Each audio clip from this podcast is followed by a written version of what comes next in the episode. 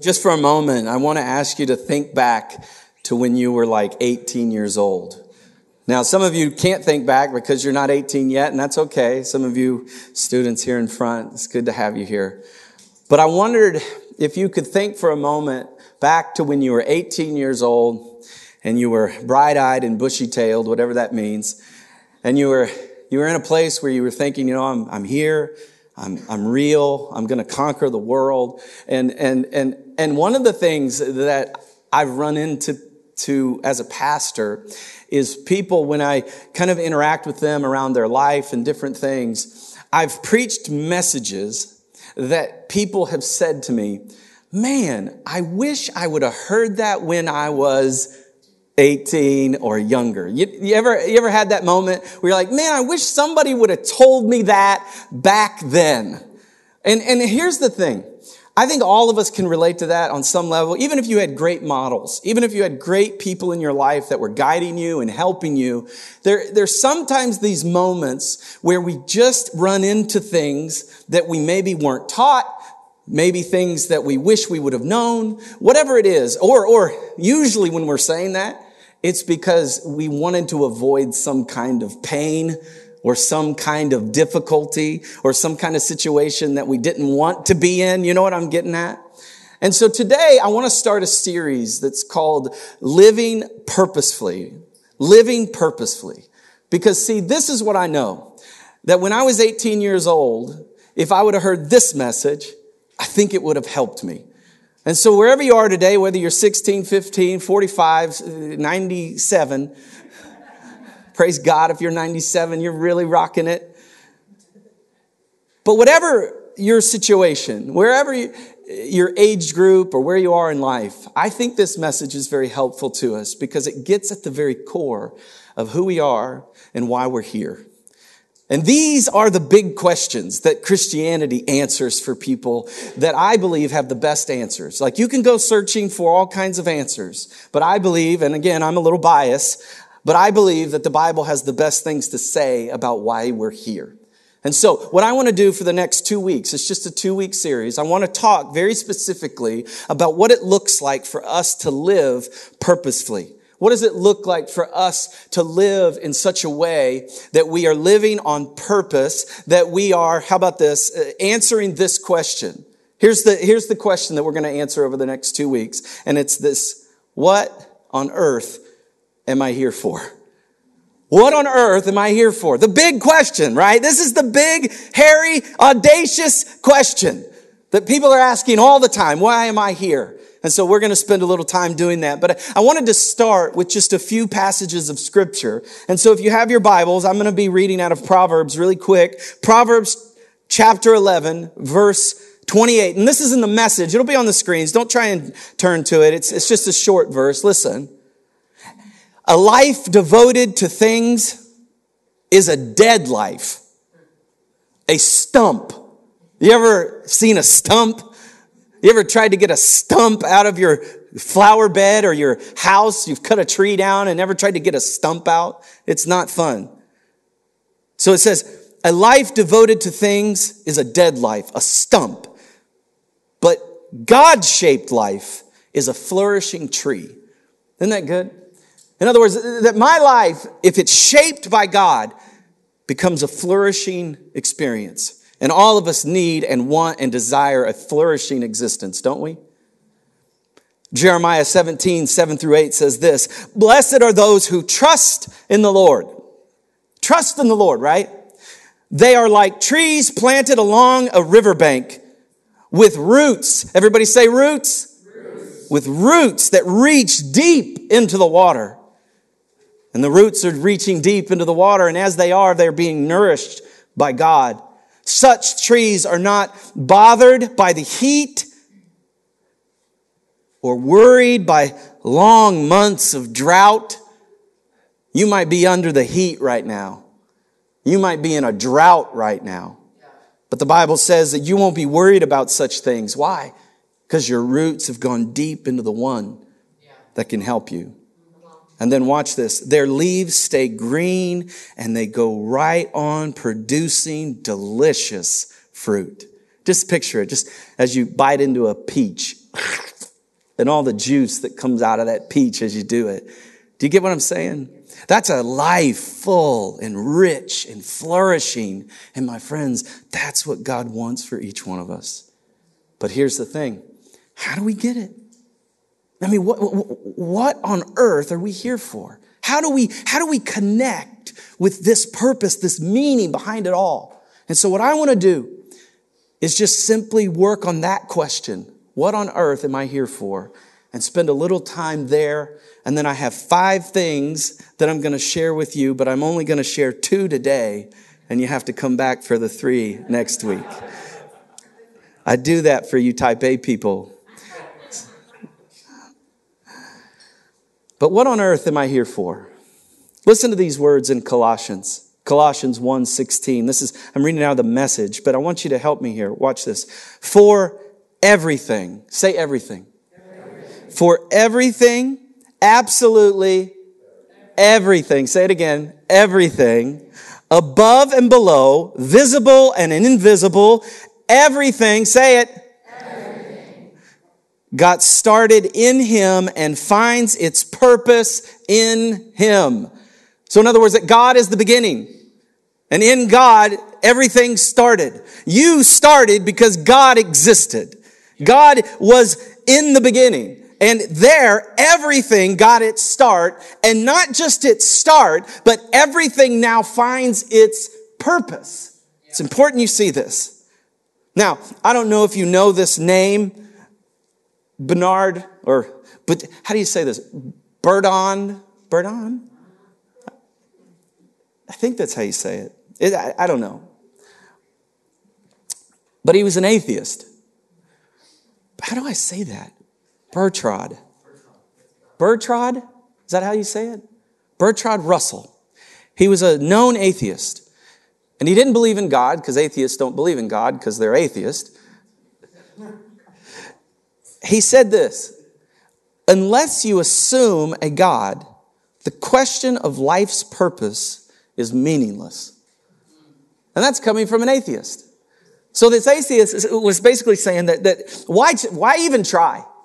I mean, it's pretty much meaningless. But if you believe in a God, then it makes sense for you to maybe try and find some purpose, some meaning to life. And so, so, so he makes this statement. I, I love that because even the atheist knew that there was something more. Now, he wouldn't have acknowledged that. He wouldn't have admitted that, but he would have said logically it makes sense. And then I was reading Pastor Rick Warren, who wrote a fabulous book called The Purpose Driven Life, where much of this content comes from. And I don't know if you've ever read it. I'd encourage you to read it. But he said this. Listen, listen. You, you guys ready? Listen to this. He says one of the most important statements that I think have ever been written, and it's the first few lines of the book. Matter of fact, it's the first sentence. And this is what he says. It's not about you.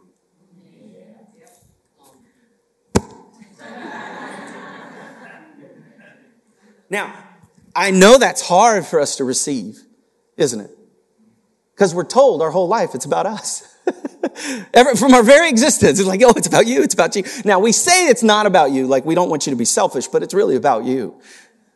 And we live in this world that often is just constantly putting that before us. And he goes on to say, he says, it's not about you. Watch this. He says, the purpose of your life is far greater than your own personal fulfillment, your peace of mind, and even your happiness. And everyone's like, what? He goes on, he says, it's far greater. Listen to this. It's far greater than your family your career, or even your wildest dreams and ambitions. If you want to know why you were placed on this planet, listen, you must begin with God. You were born by His purpose and for His purpose. Friends, that's important. You were not an accident. You, you, you, didn't just come out of some, you know, primordial ooze just kind of popped out one day. That's not what the Bible teaches. You were not created by accident. You, you were here for a reason, the Bible says. And so, so any idea that, that, that, that, that communicates to you that you are an accident, or any idea that communicates to you that you don't have purpose or meaning or reason, then that is an idea that needs to be rejected outright because the Bible says it to the contrary, that you have purpose, you were created with purpose, and that you have a reason to be here on this planet. And the Bible has a ton to say about it, but here's the problem. This is the problem that we all deal with, and this is what Pastor Rick Warren was getting at. Here's the problem is when we go looking for our purpose, oftentimes we start with ourselves. Do you understand what I'm saying? Is that we start with ourselves. We don't start with, with God or what God said or what the Bible said. We, a lot of times we just start with ourselves. How do you feel? What do you like? What do you want? And you, and you know, and we, we, and again, I understand why we do that. Because a lot of times it's easier to start with what we know about ourselves. And I'm not even saying that's always wrong. I'm just simply saying that if we're looking for the purpose and the meaning of our life, we have to go to the one that can answer that question. See, we ask self-centered questions when we go to ourselves. We ask things like, what do I want to be? And then we, what we ask people, young people, what do you want to be? What do you want to do with your life, right? And, and these are important questions. But, but, but if we stop there, I think we miss something. What, what should I do with my life is another one. Or how about this one? What's, what are my goals, my ambitions, my dreams for my future? And I know that everybody in the room is like, yeah, I've asked those questions and, and maybe I've even answered them and maybe you're even living into some of those right now. But here's the thing we've got to see that when we focus on ourselves, we will never, never, never understand what our real purposes are. We will never understand what our real purposes are. Let me say this again. By focusing on ourselves, we will never, never reveal our life purposes. That's important that we see that. See, the Bible says this in Job 12:10. Stick with me. It is God who directs our lives of his creatures. It's God who directs the lives of his creatures. Everyone, there's another everyone, everyone's life is in his power. See, you were made by God. You were made by God and for God. I don't know if you know that, but, but today I just want you to hear that. You were made by God, for God, and until you understand this, listen, you will never, ever what you're looking for, it will never ever make sense. Now, as I say that, I don't know if you believe me, but I'm promising you, after living a long time, 45 years, can you believe that? Most of you are like, You're 45? It's true. I know. I mean, it, just good looking. I know. It's,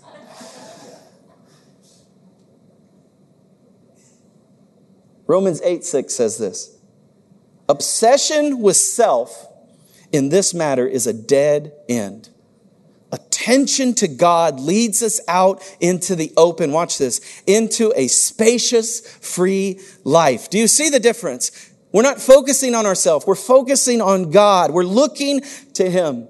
Now, there's this great story. This, this uh, particular philosopher who worked at Northeast Illinois University. He was a philosopher. His name was Dr. Hugh Moorhead.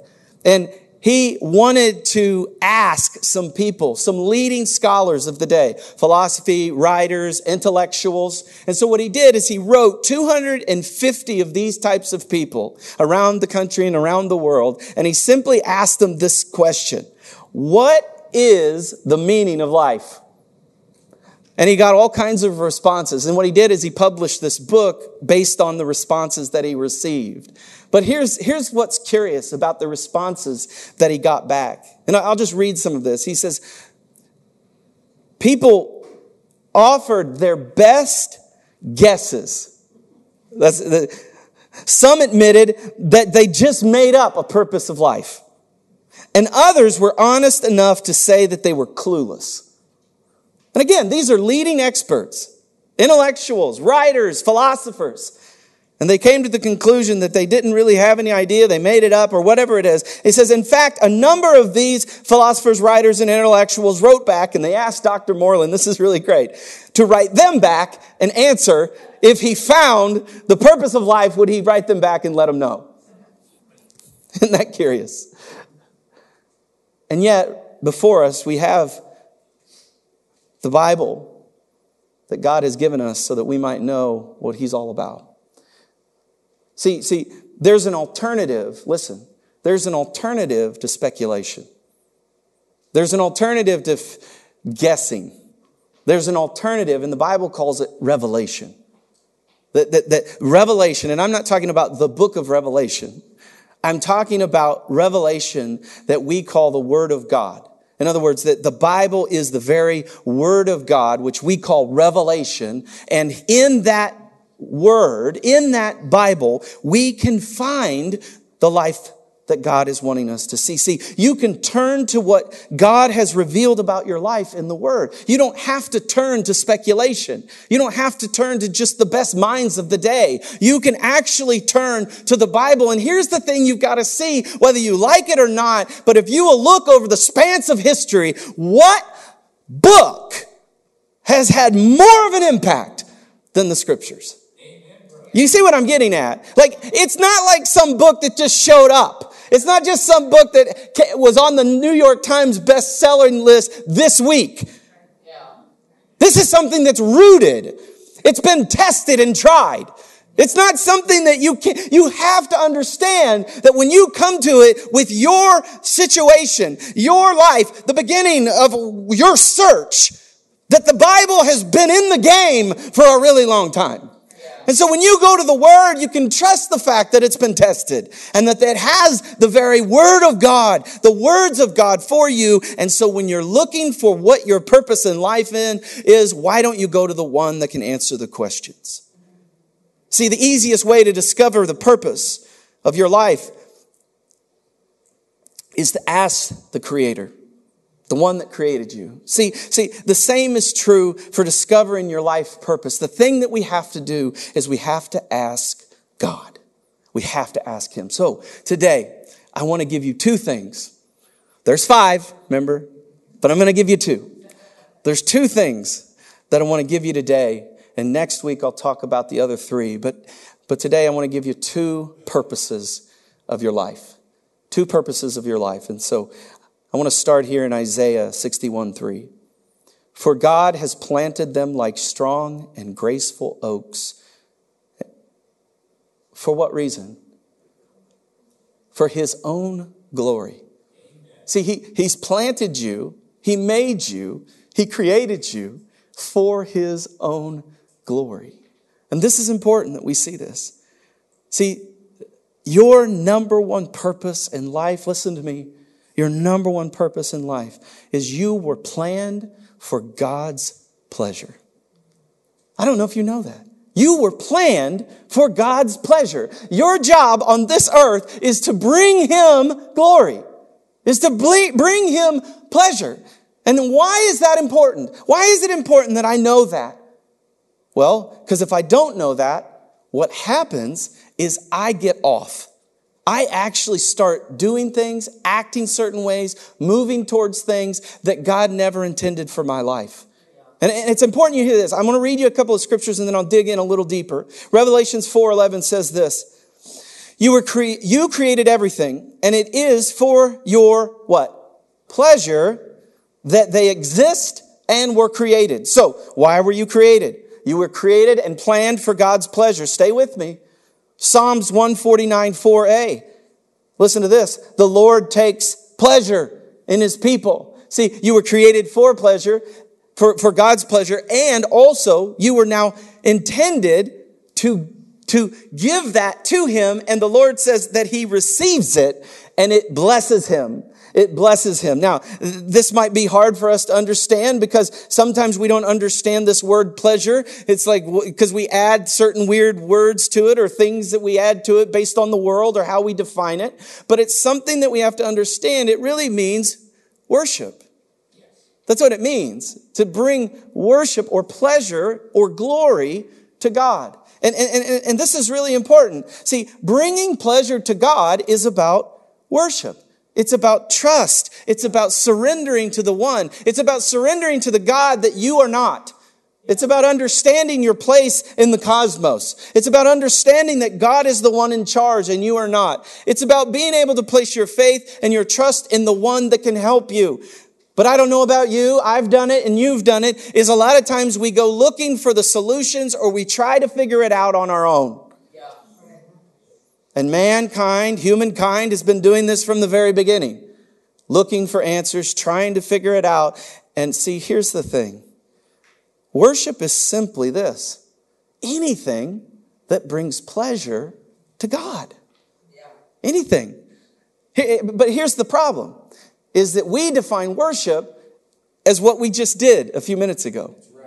We just, we assign certain things. So if we have music or if the preacher preaches or if I went to a building that they have those things, then somehow I have worshiped or I have participated in worship. But here's the problem. That's not how the Bible defines worship. It's an aspect of worship. It's a part of worship. There's point and reason behind it, but that's not how worship is defined. See, worship is about bringing pleasure to God. Worship is about expressing our love to a God who loved us first. Do you see what I'm getting at? And what happens sometimes is, well, it happens quite often, honestly. I don't know if you know this, but God, if this is, if, if, if this is true, what I'm saying to you, okay, which I believe it is, then that, what that means is, is if, if God has created me to do something, get this, He's created me to do what? Worship. You were created to worship. Now, why is that important? Because if, listen to me, if you don't worship God, you will worship something or someone. Friends, this is the thing you have to understand. This is why the Bible talks about idolatry. This is why the Bible says make God first in our lives. Because God created us to worship. And what happens is if we don't place God on the throne of our life, eventually either we'll be on the throne or something will be on the throne, some stump will be on the throne. And what happens is we get out of sorts because the moment you place anything else on that throne is the moment you start into idolatry. Friends, do you see what I'm getting at? That includes people, that includes things, that includes family, that includes kids, that includes anything that takes the place of God. This is important. And I know it's kind of a hard teaching because all of us have a tendency towards idolatry. And if we don't get this right, what happens is we replace God with someone or something else, and then we find ourselves worshiping someone or something other than God. Come on. And you know I'm right. Like, I don't even have to spend much time on it. You know deep down that there's truth here. And that's what I'm trying to get us to see. Because, see, we were all created to worship. And the thing that, that I think about is like when I was dating my wife, I was in seminary and she was living, I was in seminary in Kentucky and she was living in, in Minneapolis, uh, St. Paul area. And so we had this long distance relationship going on, right? And I don't know if you've ever been in a long distance relationship, but you know, it, it's, it's challenging. Right. And even back then, we didn't have like the technology you guys have today. You know, I was like using like long distance phone cards. Baby, can you charge my phone card? But I remember when I was in seminary, I thought about her all the time. You know, I wanted to be with her all the time. Her being away from me, I just thought about her. I'd be in line, I'd think about her. I'd be in my room, I'd think about her. I'd be in these, you know, you know what I'm talking about. There's this longing to be with the one that you love. And see, what God is trying to help us see is that that's the kind of abiding that He wants in our relationship with Him. See, that's worship, my friends. It's not about the song you sing, it's about abiding in His love. See, when I was separated from my wife as we were dating and working towards marriage, I was abiding in her love even though she wasn't physically present. Do you understand? And see, that's what God is trying to get us to see is our job as, as, as followers, our job as His creation is to abide in His love and to worship Him. And here is the rub, and it's going to get real is that when we come to worship and we say these words, I didn't get anything out of that. Let's go back to what Pastor Rick Warren said. It's not about you. People choose their churches based on what they want. Hold on. Don't get mad at me. I'm just trying to help you. The church isn't about you. The church is about worshiping God. And it's not about the song. It's not about whether it moved you or made you stand up and shout hallelujah. Because, see, worship isn't about that. Worship is about bringing pleasure to God. Worship is about giving Him glory. Worship just isn't about what I sing and what I don't sing. See, when we worship in that way, we worship for the wrong reasons. And you know, and I know that we've all done it. And what I'm asking us to do as a church is to grow up, to mature, to become people who worship God simply because He's God, simply because He gave us life, simply because He is the beginning and the end of everything for us. It's not about us, it's not about how we feel, even. It's about the truth of the Bible that says God created us to worship Him and bring Him pleasure. That's what worship is about. And so I even tell people when you come to worship, bring something with you. Bring an offering, bring a shout, bring glory to God, bring a testimony, bring something, bring a hug, bring something to worship because you are giving that unto the Lord and unto people. And we, when we make it about what we want or music, we get off. Come on. And so, purpose number one for your life as you were planned for God's pleasure.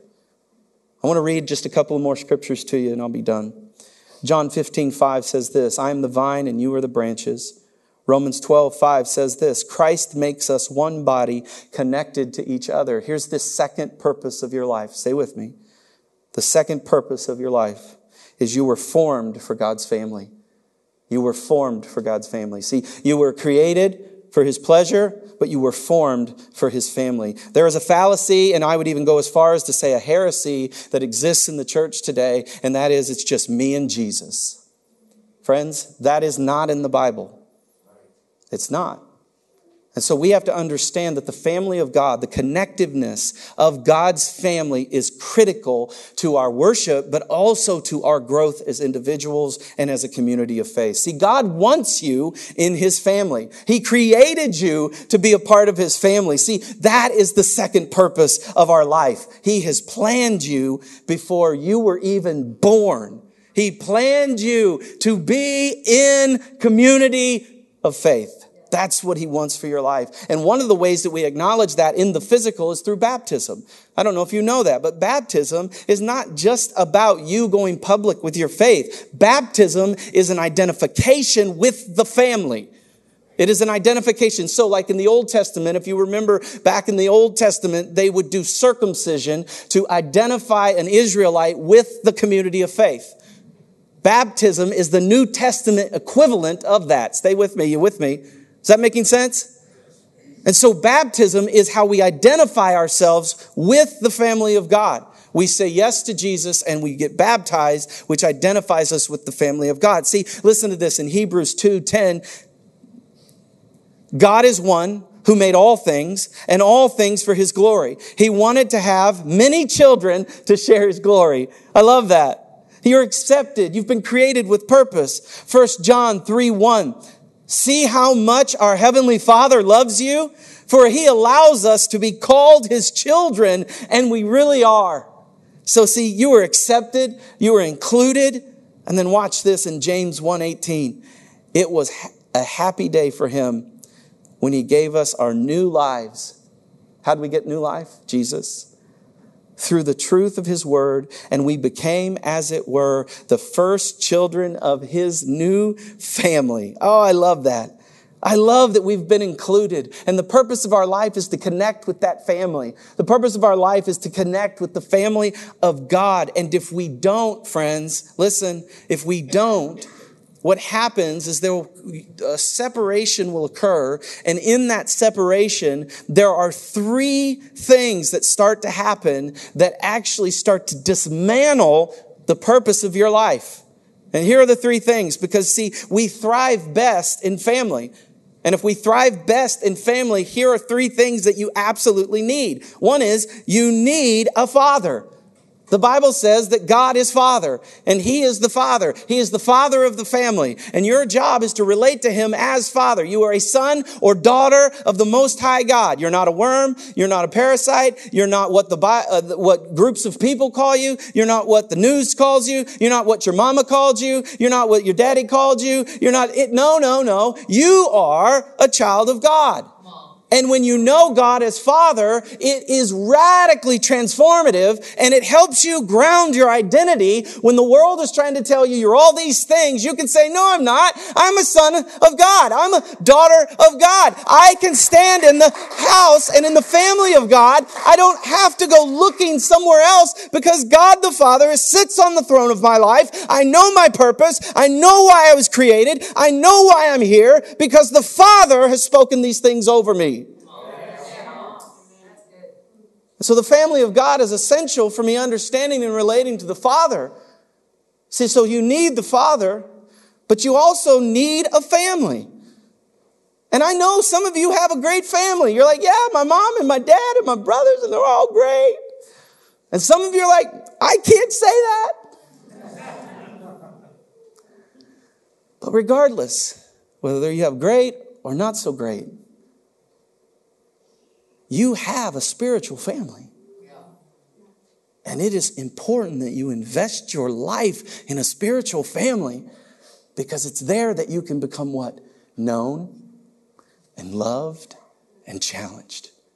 And if you don't have known, loved, and challenged in your life, you will never become what God intended you to become because you need all three to grow.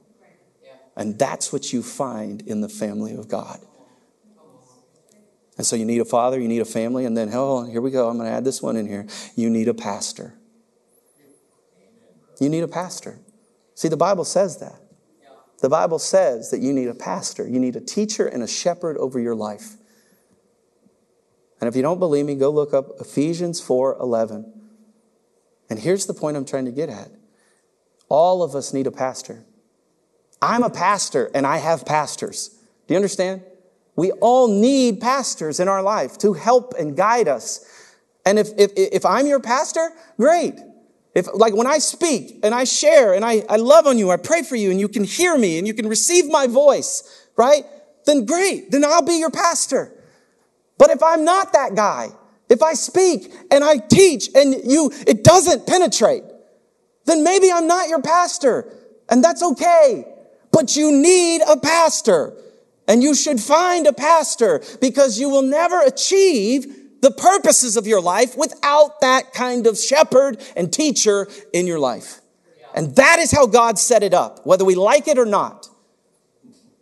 Maybe we've had bad pastors. Maybe we've had problems with pastors. Maybe we've had pastors be mean to us or not. I get it. But we can't throw the baby out with the bathwater. God's principles are still true. And so, we need the family of God. We need the Father. We need the family, and we need a pastor in our life. I love this in Ephesians 1 5, and I'll close with this. His unchanging plan has always been to adopt us into his own family by bringing us to himself through Jesus Christ. See, my friends, your purpose is to give him glory. Your purpose is to be a part of his family. And then next week, I'll share the next three so that you can live purposefully and accomplish the things that God wants you to accomplish. Let's pray.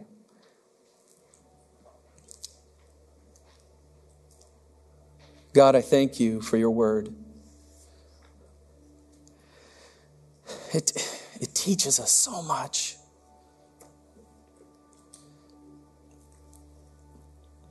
Father, we're just grateful. Can you just stay with me spiritually right now? I know some of us are like, okay, I'm going, I'm on my way to my next thing, but just stay here. Stay here in this moment. This is not a one off, guys. Everything that we talked about will help you today. These, this living with purpose will help you. So, what I want to do is just for a moment, is for anybody here in the room where they'd say that maybe they've allowed certain things to get off in their life. Maybe they're worshiping something other than God. Maybe you're, maybe you've been reaching for something in someone or something and been f- trying to find your identity there. Maybe today was just a, hey, let's stop doing that. Let's, let's wake up to this reality that you were created for God's pleasure.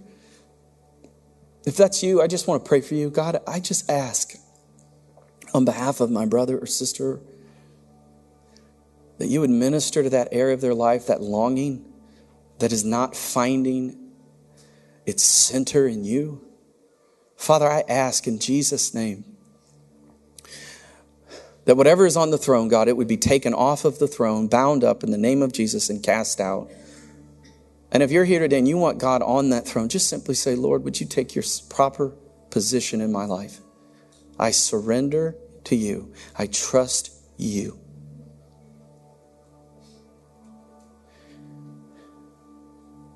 Perhaps there's been moments in your life that you've felt rejected by the family of God, maybe by a leader, maybe by the Father Himself. But by proxy, I just want to stand in the gap for you today and say, I'm sorry that you were hurt. I'm sorry that someone disappointed you, rejected you, or left you. But the Bible says that you now, if you confess your faith in Jesus, are adopted into the family. And so I want you to know that you're welcome in the family of God. God, I pray for any woundedness, brokenness, bitterness, or hurt, unforgiveness, anger, resentment, abandonment. I pray against those things that are keeping your kids from landing in your family. Father, I believe in faith for these things. I pray for a healing to occur right now. Intercessors, pray with me right now. Right now, I pray for a healing to that wounded heart. I pray for a healing for that father wound or that mother wound. I pray for a healing from that leader wound, that pastor wound. Father, I pray for those things to be released right now in your house. Come on. Healing is coming to you right now. Open yourself up to it in Jesus' name. In Jesus' name. You're free today. You're free.